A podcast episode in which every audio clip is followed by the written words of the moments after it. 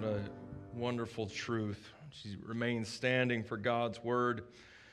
Comes from James 2, chapter 14, or chapter 2, verses 14 through 17. It says, What good is it, my brothers and sisters, if someone claims to have faith but has no deeds? Can such faith save them? Suppose a brother or sister is without clothes and daily food. If one of you says to them, Go in peace, keep warm and well fed, but does nothing about their physical needs, what good is it? In the same way, faith by itself, if it is not accompanied by action, is dead. Why don't you go ahead and have a seat? Welcome, welcome, welcome, and greetings. We are going to cover our second week in the series of the God shaped man. Now, when I was a kid, I grew up in the Midwest where there's a lot more snow than there is here. And I loved, uh, then, when I was a kid, I loved playing in the snow. Not anymore when I was a kid, I loved playing in the snow, as I think a lot of kids do. And we had snowball fights and all these things. And, and it, it kind of, uh, as I was preparing this week, this kind of thought came into my head. I, I particularly remember growing up, and when I was probably, you know, anywhere from, I don't know, probably six till uh, who knows how, how old I was. I mean, I could have been 16, I don't really know. But we, we my friends and I, we love to play outside, and particularly when, after a large snowstorm, snowplows would come and, and clear uh, parking lots, and they'd be these giant mounds of snow. And we like to play this game called King of the Mountain. I heard somebody chuckle, so somebody knows what this game is. If you don't know what King of the Mountain is, I don't know if they still play it. I'm sure there's some kind of version. But King of the Mountain is very, very simple, which is good for boys. The whole part of King of the Mountain is you stand on top of the giant mound of snow, and if anybody comes up, you throw them off, push them off, sometimes kick them off, whatever the case may be, in order to stand your ground and cover your territory. And I don't know who, how we decided who won, other than, I guess, the guys on the bottom that are bloody nosed and, and from getting pushed and shoved and kicked. And I was one of those kids occasionally, they won. But as I started thinking about that particular event and kind of thinking through my life as a kid, as a young boy, do you know a lot of boys have this innate sense of aggressiveness. I don't know if you, and, and, and I will not say, I mean, I have, so I have three, four children. I have three girls, one boy. I will not say that my girls, my, particularly uh, my, my two younger girls, did not have this same innate aggressiveness uh, when they were growing up because uh, my kids fought and they continue to fight sometimes. Now, not physical anymore, now it's just bickering, but, but my, my youngest girl, she would punch you as much as look at you. Um, so it's not just about boys, but I think overall, throughout uh, through history, particularly young boys, boys have this, this innate aggressiveness. And they play stupid games like King of the Mountain and we determine who wins by who has the least amount of blood showing. I don't know.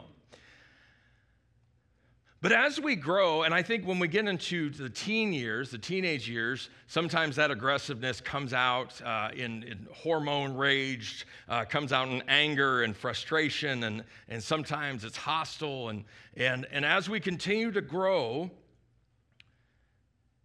we begin to understand, I hope, some grow out of that aggressive tendency. And that's a good thing. There's nothing wrong with that. I don't think I, am not, I'm not certainly not saying that we should have a bunch of aggressive people should be fighting all over all the time. But, but something happens that, that young men, when they, they begin to grow and they, they start to realize that societal norms, uh, sometimes even spiritual norms or, or what church, let's call them church norms, says you can't, you can't be that. You can't, you can't show aggressiveness. You can't show uh, how, how strong you are. You, you gotta, you gotta relax a little bit. You gotta rest a little bit. And I think in and of itself, that's a good thing. But, but as you think about it, more and more in today's culture, men aren't being allowed to be men. Young boys are not growing up to learn how to be men. And I think as a society, we've become much more passive. And there's a flaw in that. Last week, we started uh, identifying this characteristic in this series. And if you remember, this, this entire series, the next, uh, now the next three weeks of this series, is based on an adaptation of a book called Raising a Modern Day Knight. And it's put out, it's distributed by Focus on the Family, and it is, it is dominantly focuses on how to raise young men, young boys, to become godly men. And I don't know if you'd agree with me or not, but I think there's an argument out there to be made that in today's world and going forward, we need godly men now more than ever. Now, if you look at the, the first week, we, we talked about the, the idea of the god-shaped man and this is really what we're what we're focusing on on the next four weeks is is not what what does society want men to be? Maybe not even what your family wants you to be as a man but what does god want you to be as a man? Because that's the ultimate test.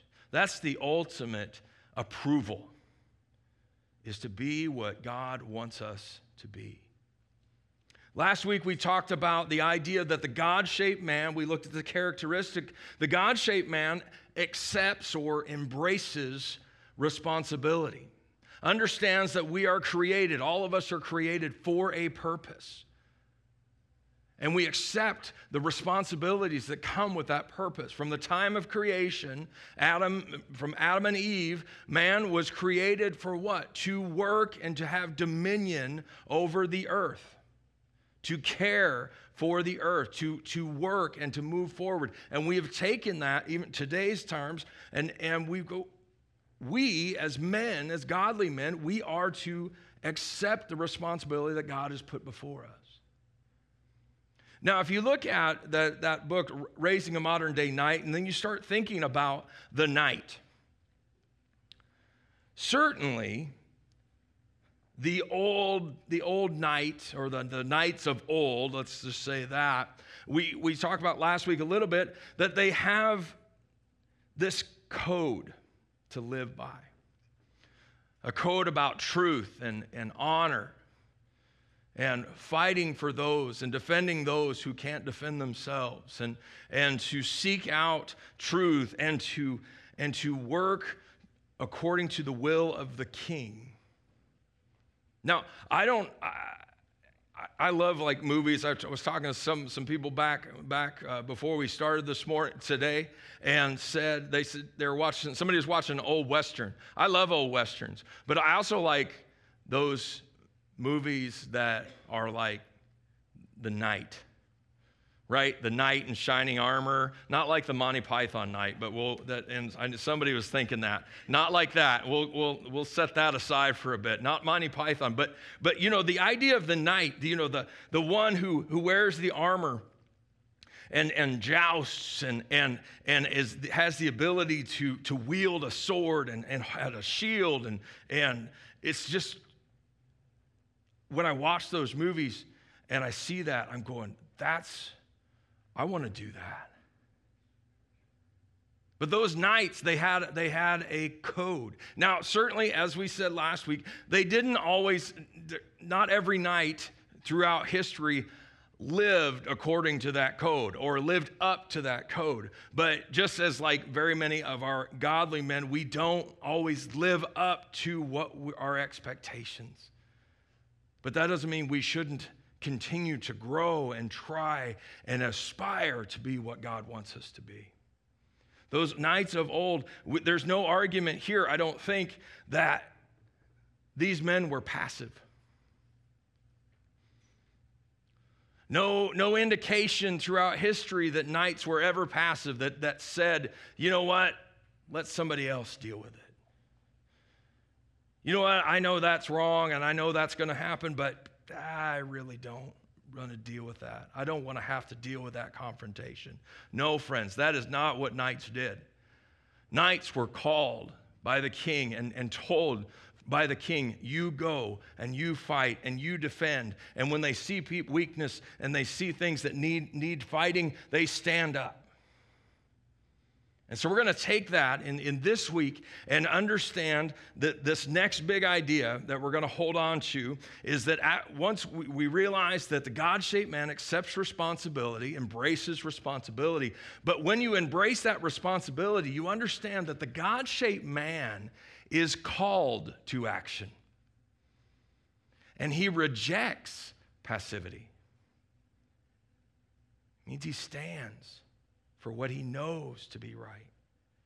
Now, this isn't a call to arms and say, hey, let's, let's start, let's you know, let, us start being like we were as, as young men and start being, let's start being more aggressive. No, that's not what we're saying here. If you got that, you're missing the point. We, it's the idea that we are called by God to action. We are called to His purpose, to the action of moving and representing God here on this earth. Standing up for what we know to be right defending those truths and, and those ideals that we know are biblically sacred and true. And we can't do that when we're passive. In fact, I think we, we as, as a church, we have gone too so far that we've become more and more passive all the time. And I think we're seeing the results of that today. Where does that come from? Why all of a sudden did man become passive? Why all of a sudden did the godly man set aside his responsibility of standing for what he believed, standing for what he believed is true, and never, no longer aspire to be what God wanted him to be? Well, to answer that at the first, I think we got to go all the way back to the beginning. Genesis 3 talks about this part of the creation story. Adam and Eve are, are now in the garden and they're tending to what God has given to him. Adam has taken responsibility. in chapter 3, verse 1, this I think is where we started to become passive. Verse 1 says, Now the serpent was more crafty than any other beast of the field that the Lord God had made. He said to the woman, Did God actually say, You shall not eat of any tree in the garden? The woman said to the serpent, We may eat of the fruit of the trees in the garden, but God said, You shall not eat of it, of the fruit of the tree that is in the midst of the garden, neither shall you touch it, lest you die. And the serpent says, But you will not certainly die. For God knows that when you eat from it, your eyes will be opened and you will be like God, knowing good and evil. You will not certainly die, the serpent said to the woman.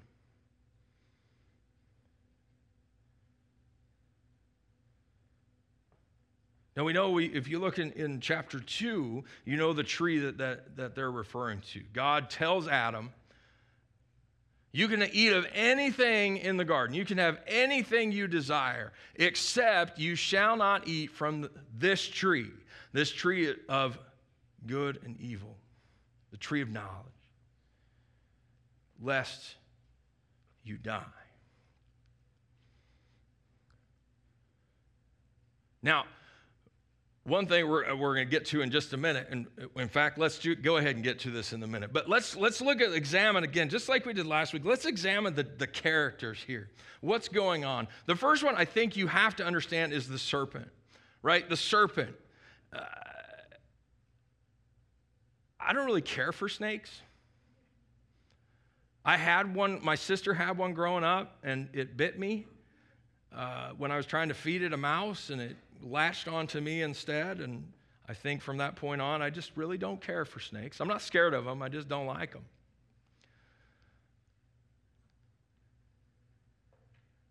The serpent represents the enemy. And make no mistake, folks, Christians, we have an enemy. We call him Satan. And the enemy is strong. And, and one thing you need to know from when you look and you read this is the serpent as the representation of the enemy. Is that your enemy? He is devious and he is cunning. He's devious and cunning. If you look at this example, what the serpent does is that he begins to twist the interpretation that Eve has about the tree. Now, he can do that most because she didn't have it quite right. You notice that, so God told Adam, do, you can eat of anything in, in, the, in the garden except for this tree. Because if you eat of this, you surely will die. Now, when the serpent challenges Eve, what does Eve say? Serpent says, Did he really, did God really say you can't eat, you can't eat of any tree of the garden?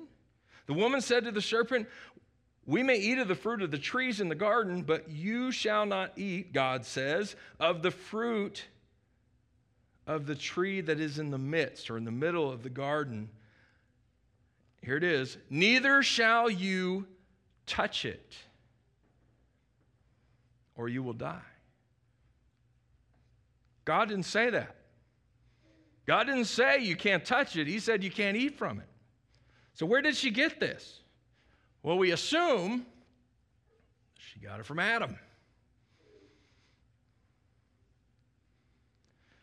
And the serpent, who, who represents the enemy, because he is devious, because he is cunning, he uses that and he manipulates that and said, Surely you won't die. What it really is that God doesn't want you to have your eyes open. Because if you eat of this fruit, it's kind of playing to, towards the, the weakness here. If you eat this, tru- this fruit, you won't die. In fact, you eat from this fruit, you're going to become equal to God, knowing the difference between good and evil. You notice that the serpent or the enemy in this case, he, he's not lying. He doesn't lie. God did not want his creation to eat of that. Why? Because he wanted his perfect creation to commune with him in the garden. And so the enemy uses that. He confuses the matter. Now, why does the enemy uh, want us to be confused? Why does the enemy want us to be passive?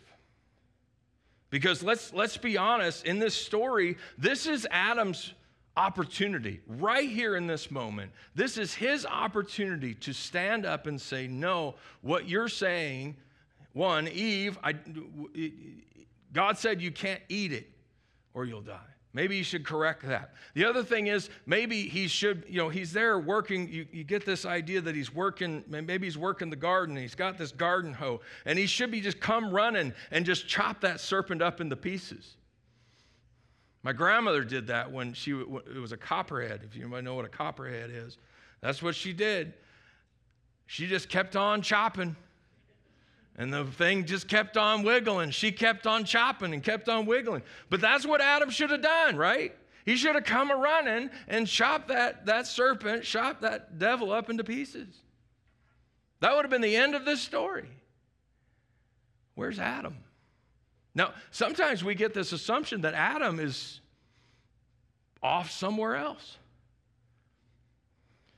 But then we read Scripture. Why does the enemy want us, for, want us to be passive? Because he wants us to blur the lines between right and wrong.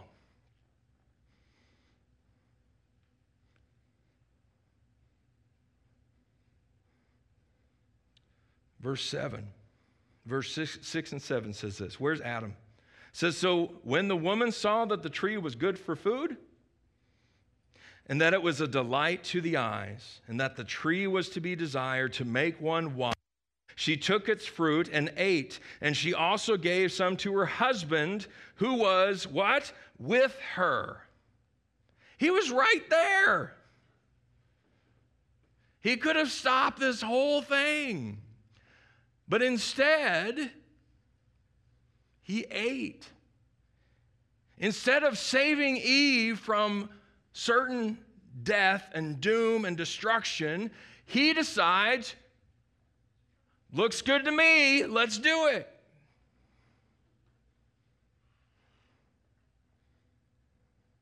The enemy wants us to be passive.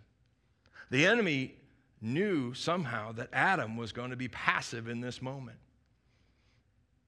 He didn't answer the call to action, to act upon what God told him to do. And what happened? Seven says, Then the eyes of both were opened, and they knew that they were naked. And they sewed fig leaves together and made themselves loincloths. See, Adam should have stepped in, but he didn't. Eve, certainly on her part, shouldn't have ate right? We, we can agree on that. But here's what happened. When, when Scripture tells us that when they ate of it, their eyes were opened and they were naked, that, that what that meant is that now they go on, Houston, we have a problem. We are no longer innocent. We can see what is right and what is wrong, what is good and what is evil, to the point that at that moment, we know we messed up and we did exactly what God told us not to do. And now we know we're going to be in trouble. See, what happens is that because the enemy is devious and he's cunning, and then we become passive and we don't stand up and we don't, we don't defend what we know to be right. What happens is, is that being passive complicates our relationships with others. See, when we're passive, that means that our children may grow up to become passive too. When we, when we don't make what, standing up for what God says to be right a priority, why would we expect our children to? Or our families to? Or those people around us in our churches. Why would we expect that? In fact, what happens is it complicates our relationships because then we sometimes. It, it, it, I don't know if you're like this, uh, married men, I, I, and, and I love my wife, and, and she's watching at home tonight, and, and so that she can do the sign language tomorrow. So, honey, I love you. But there are times in marriages where we have conflict. I don't know if maybe it's just me. There are times when we don't, when we when we go, you know what, I'm gonna I'm gonna pick my battle and I'm gonna walk on eggshells for a little while. And I'm not saying that men that you should dominate and expand your authority. That's not what I'm saying. What I'm saying is when we when we know something in our walk to be right, we should stand up for that. And when we don't, those people around us, particularly our children, are watching us. And they go, Well, if dad's not going to stand up, why should I? It complicates the relationship. But worse yet, when we get to verse 8 through 13. Worse yet, being passive damages our relationship with God. That's what exactly what happens here. In verse 8 says, And they heard the sound of the Lord God walking in the garden in the cool of the day, and the man and his wife hid themselves from the presence of the Lord God among the trees of the garden.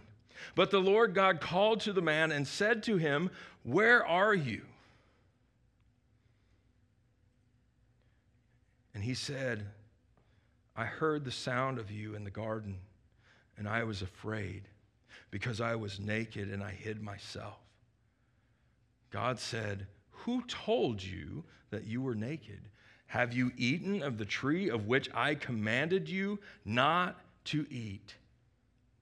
The man said, The woman whom you gave to be with me, she gave me fruit of the tree and I ate. See, difficult, complicated relationship, right? The blame game is starting. Then the Lord God said to the woman, What is this that you have done? The woman said, The servant, the serpent deceived me and I ate. We know the end of the story. We know that eating of that apple, we always think it's an apple. I don't know why it's an apple, but maybe because it looks nice and it's bright and shiny, it's red, it's cool. You know, maybe it's maybe it's a guava. I don't know. That's not the point. But when Adam and Eve ate wasn't the fact that they ate. It was the fact that they did what God told them not to do. That's what got them into trouble. That's what complicated this relationship. That's what now damaged that relationship that they had with God. That's what we call sin.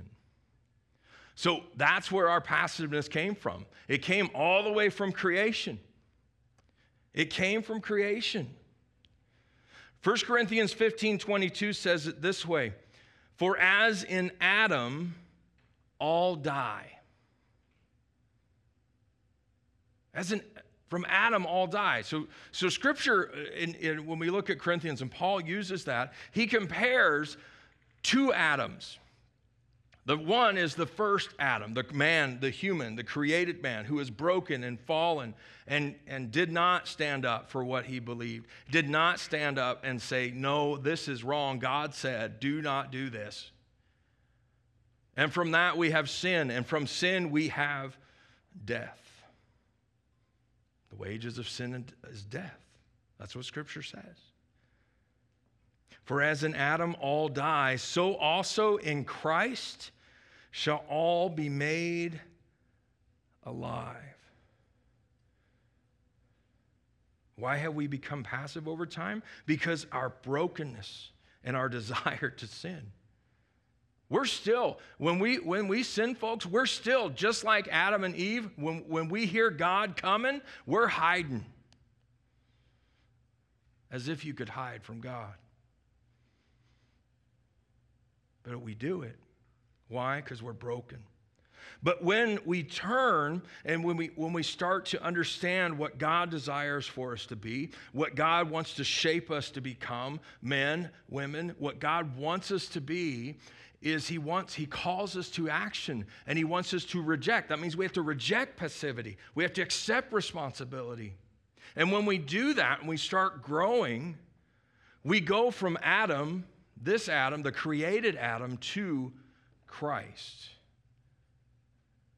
Fully man, fully God. Jesus was not passive. Jesus never watered down truth. Jesus never missed opportunity to stand for what he knew to be right. Philippians 2 3 through 11 says this Do nothing from selfish ambition or conceit, but in humility count others more significant than yourselves. Let each of you look not only to his own interests, but also to the interests of others. Have this in mind among yourselves, which is yours in Christ Jesus, who, though he was in the form of God, did not count equality with God a thing to be grasped but emptied himself by taking the form of a servant, being born in the likeness of men, and being found in human form, he humbled himself by becoming obedient to the point of death, even death on a cross. Therefore, God has highly exalted him and bestowed on him the name that is above every name, so that at the name of Jesus, every knee should bow in heaven and on earth and under the earth, and every tongue confess that Jesus Christ is Lord, to the glory of God the Father. Jesus walked through this world, walked through the same struggles that we walk through who lowered himself. He was there at the time of when Adam was created. He was there at the time of all creation. And because of his love for you and for me, and because Adam from that moment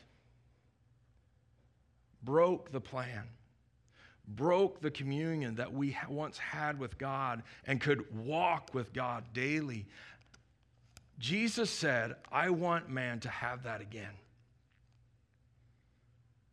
And so he walked through this life without sin, stood up for what his father said was right, and lived according to God's purpose, accepted responsibility for the price to the point that he went and he died on the cross. You want to talk about accepting responsibility, being called to action, and rejecting passivity? Jesus died on the cross, not for himself, but for you and for me. An old pastor friend of mine used to always tell me, he's like, Do you realize that Jesus know, knew and knows every sin that you're going to commit or have committed? Look at me right in the eye and says that. Have you ever thought about that? You want to talk about being called to action and standing. Jesus knew every sin that you would commit, even those that you haven't even thought of yet. Jesus, in our brokenness, stood up and said, I will pay the price. I will stand and sacrifice myself for you. And just like last week when we talked about this, when we when we understand that and we, we begin to accept that, accept Christ for who he is, the Son of God, and ent- ask him to enter, and the Holy Spirit then comes and fills us. Man, at that point, that is, that is the point. We are no longer our own. And at that point, we no longer can sit on the sidelines. We no longer can just be passive and watch things go on. Now, again, this isn't about aggressiveness, this is about standing in your walk. This is about standing for what you know is right. We reject passivity. We don't wait for somebody else to stand up. We say, God called me in this moment to stand, and I'm going to. I'm going to be the man that God wants me to be. I'm going to aspire. Am I going to get it all right? No. Am I going to be perfect? No. Am I going to be am I going to sin? Am I going to am I going to have obstacles? Absolutely. But every single day I am going to stand and act.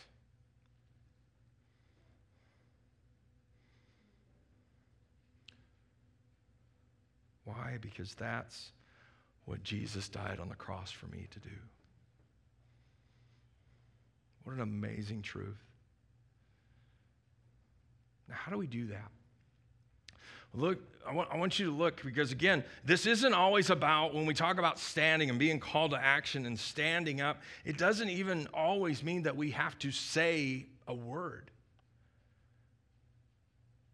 Being called to action and, and being the God shaped man isn't always about your words. It isn't always about being physical. It's about living your life according to what God desires for you to live. It's what we call living a life of faith.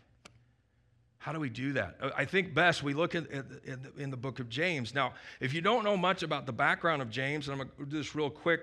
It, so, James is writing to individuals who are once Jews and have accepted Christ. And now, life for them has not been easy. We know, we know that the church was persecuted, but, but what was happening in, in, in the context of James is that people around them, so people, so uh, Jewish men who, who had businesses, now were, were still dealing with the same people, their fellow, their fellow Jews, but now they weren't being treated the same. They would do work and not get paid to do the work. Or they have two people and they have the same business, and the one who was still faithful to the Jewish culture, that's who people went with. And these guys would be kind of left on the wayside. They were struggling. They were struggling financially. They were struggling with family ties. They were, they were losing family and friends all around them. They were struggling. And some of them were at the point where they're going, I don't know if it's worth it. I don't know if being a believer in Christ is worth it on this earth. I think maybe we should go back to doing what we were doing. Maybe denounce our faith, and so, so we can at least have some peace and prosperity in this world. And James writes this and says, No. Now is the time to stand. Now is the time to continue in your walk. What does he say? He says in, four, in, in chapter 2, verse 14, he says, What good is it, my brothers, if someone says he has faith but does not have works? Can that faith save him? If a brother or sister is poorly clothed and lacking in daily food, and one of you says to them, Go in peace, be warmed and filled, without giving them the things needed for the body, what good is that? So also, faith by itself, if it does not have works, is dead. But someone will say, You have faith, and I have works.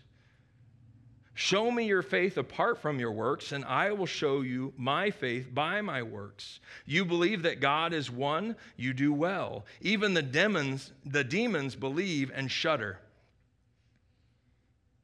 Do you want to be shown, you foolish person, that faith apart from works is useless? Was not Abraham our father justified by works when he offered up his son Isaac on the altar? You see that faith was active along with his works, and faith was completed by his works. And the scripture was fulfilled that says, Abraham believed God, and it was counted to him as righteousness. And as he was called a friend of God. You see that a person is justified by works and not by faith alone.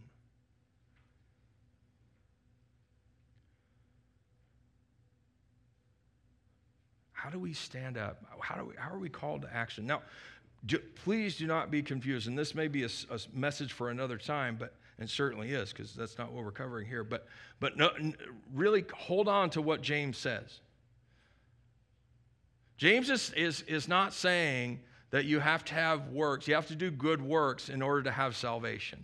Make, make that very clear. There, there's only one way to salvation that is to accept Jesus Christ as the Savior and Lord. To accept Him and ask Him and, and, for, and to to repent and ask forgiveness for the sins that those sins that we have done against God and ask for Jesus to forgive us of those sins. And scripture says he will not only forgive us, but he will cleanse us from all unrighteousness. That's salvation. Salvation for which our faith is based upon. What he's saying is, You have to put your money where your mouth is. It's not enough to say you have faith. We got a lot of people, a lot of men. I have faith. I believe in God. Great. What are you doing? Well, I'm just trying to get through each day. What James is saying is that our faith should guide us, our faith should strengthen us to the point that everything that we do is the understanding that we are called as God's servant to live each life day by day according to his will, accepting the responsibility, and standing for what we know to be right in our walk every day. How do we do that?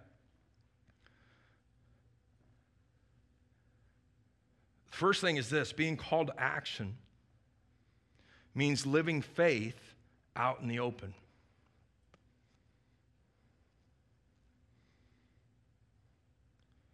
Verse 17 said, In the same way, faith by itself, if it is not accompanied by action, is dead.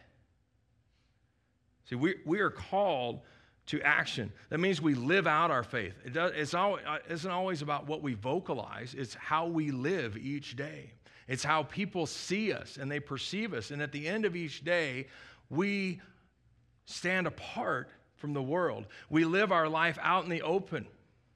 We live our faith out in the open. It means we don't, we, we don't just live it on, on, on, on weekends or at worship services where we, we, we're with our whole community of, of church, of fellow believers, or at least the majority of fellow believers, and we worship and we, and we, and we listen to teaching and we, and we give our offering, and then we're good for the week. No, that is what encourages and strengthens us to live our faith out in the open the rest of the week. Each and every day, our actions should speak to our faith what we stand for.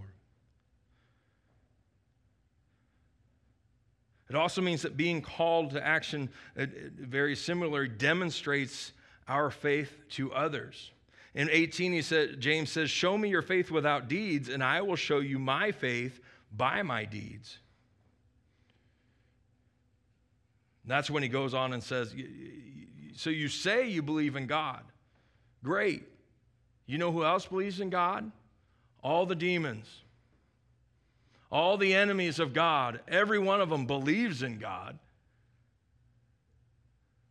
But how are you acting your life out? How are you living your life for God? How are you living your works? How are you living out your faith?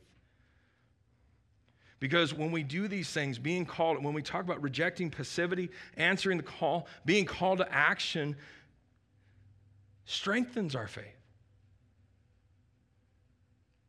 I have yet to experience an individual who says, you know what, I live, I, I, believe in God, and doesn't live out their faith, continue down that path. It's, it becomes weak. Their faith becomes weak. Why? Because when, they're, when you're not living your life for Christ, when you're not living intentionally and living as though you are called for this, that's when all the other stuff creeps in. That's when the enemy starts working against you and starts manipulating those things and starts telling you things like, you believe in God, you're good. You, you, don't, you don't need to go to church to believe in God. You, you don't need to be in a Bible study. You don't need to be uh, in worship. You don't, you don't need to, to give offering. That, you're fine. You're a good person. Surely, if you eat of this, you won't die. You'll just know the difference between good and evil. It's manipulation.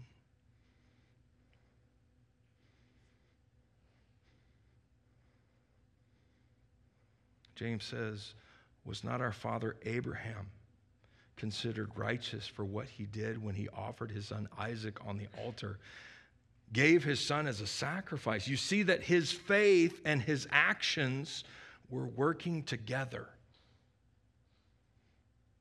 What James is saying is if you have faith, you have to have work. You, you can't have one without the other. If you have true faith in God and feel that you are called by God, then you must act accordingly.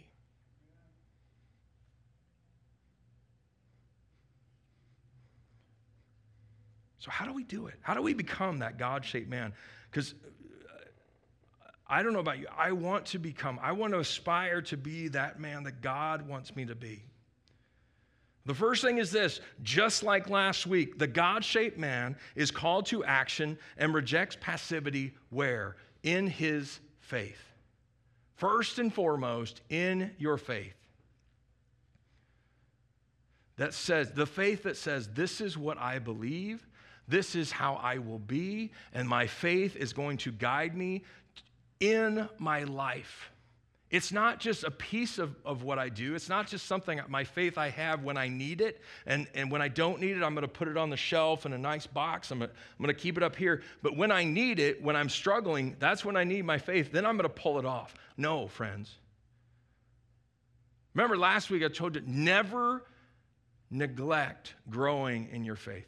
Never. Faith is a all time thing. Why? Because God is God all of the time, not some of the time. Not when it's convenient, not when it's when there's only good things going or there to help us when bad things are going. God is there all the time. He is King and King of kings, Lord of lords all of the time. Therefore our faith should be growing all of the time standing and being called to action and rejecting passivity in our faith should happen all of the time. Joshua 1 9 says, Have I not commanded you? Be strong and courageous. Do not be afraid. Do not be discouraged, for the Lord your God will be with you wherever you go. Just as it was last week with accepting responsibility, the same is true today. Our faith must grow and grow and grow. And it takes work and it takes effort, and it's all worth it.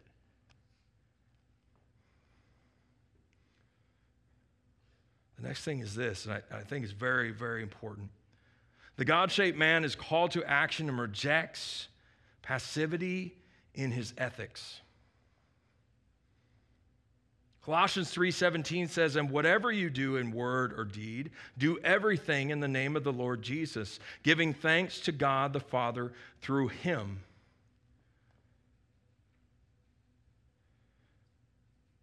Now more than ever, as we, if we stand before, as God is with us and amongst us, friends, in everything that we do, we do according to God's will.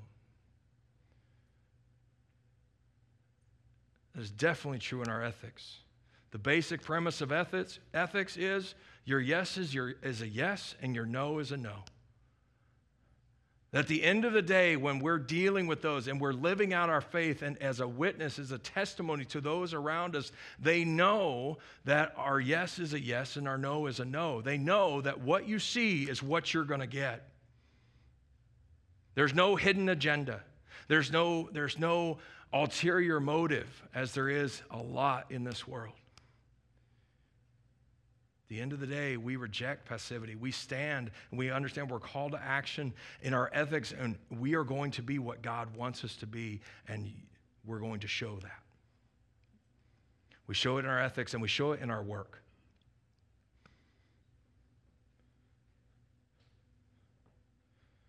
Proverbs 16:3 says, "Commit your work to the Lord and your plans will be established."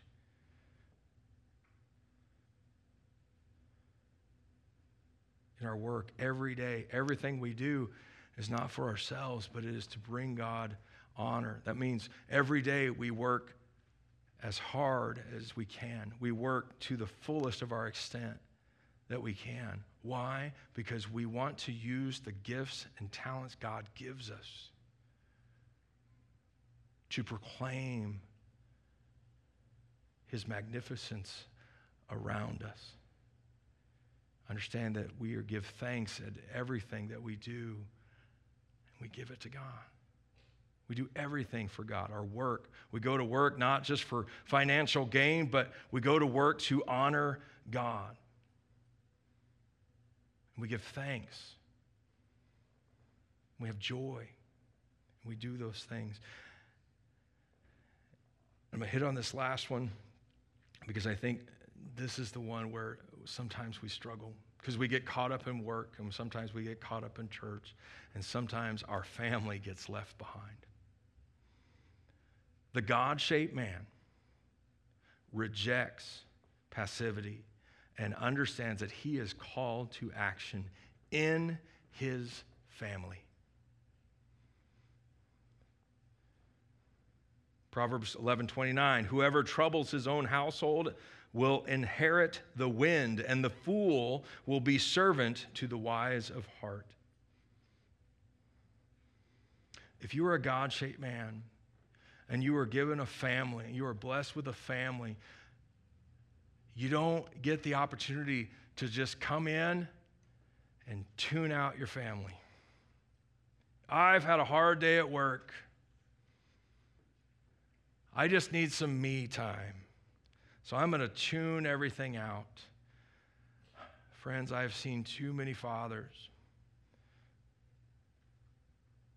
who have become absent when they're right there in their home. Kids don't bring stuff to them anymore because they don't want to bother dad.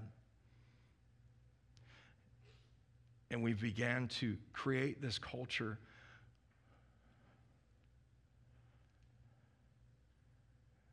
that we've become passive in our family. We're no longer active. God designed you to be a father and a husband.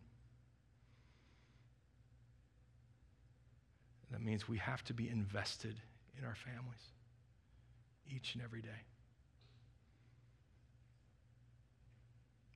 My challenge is to you this week is to examine yourself.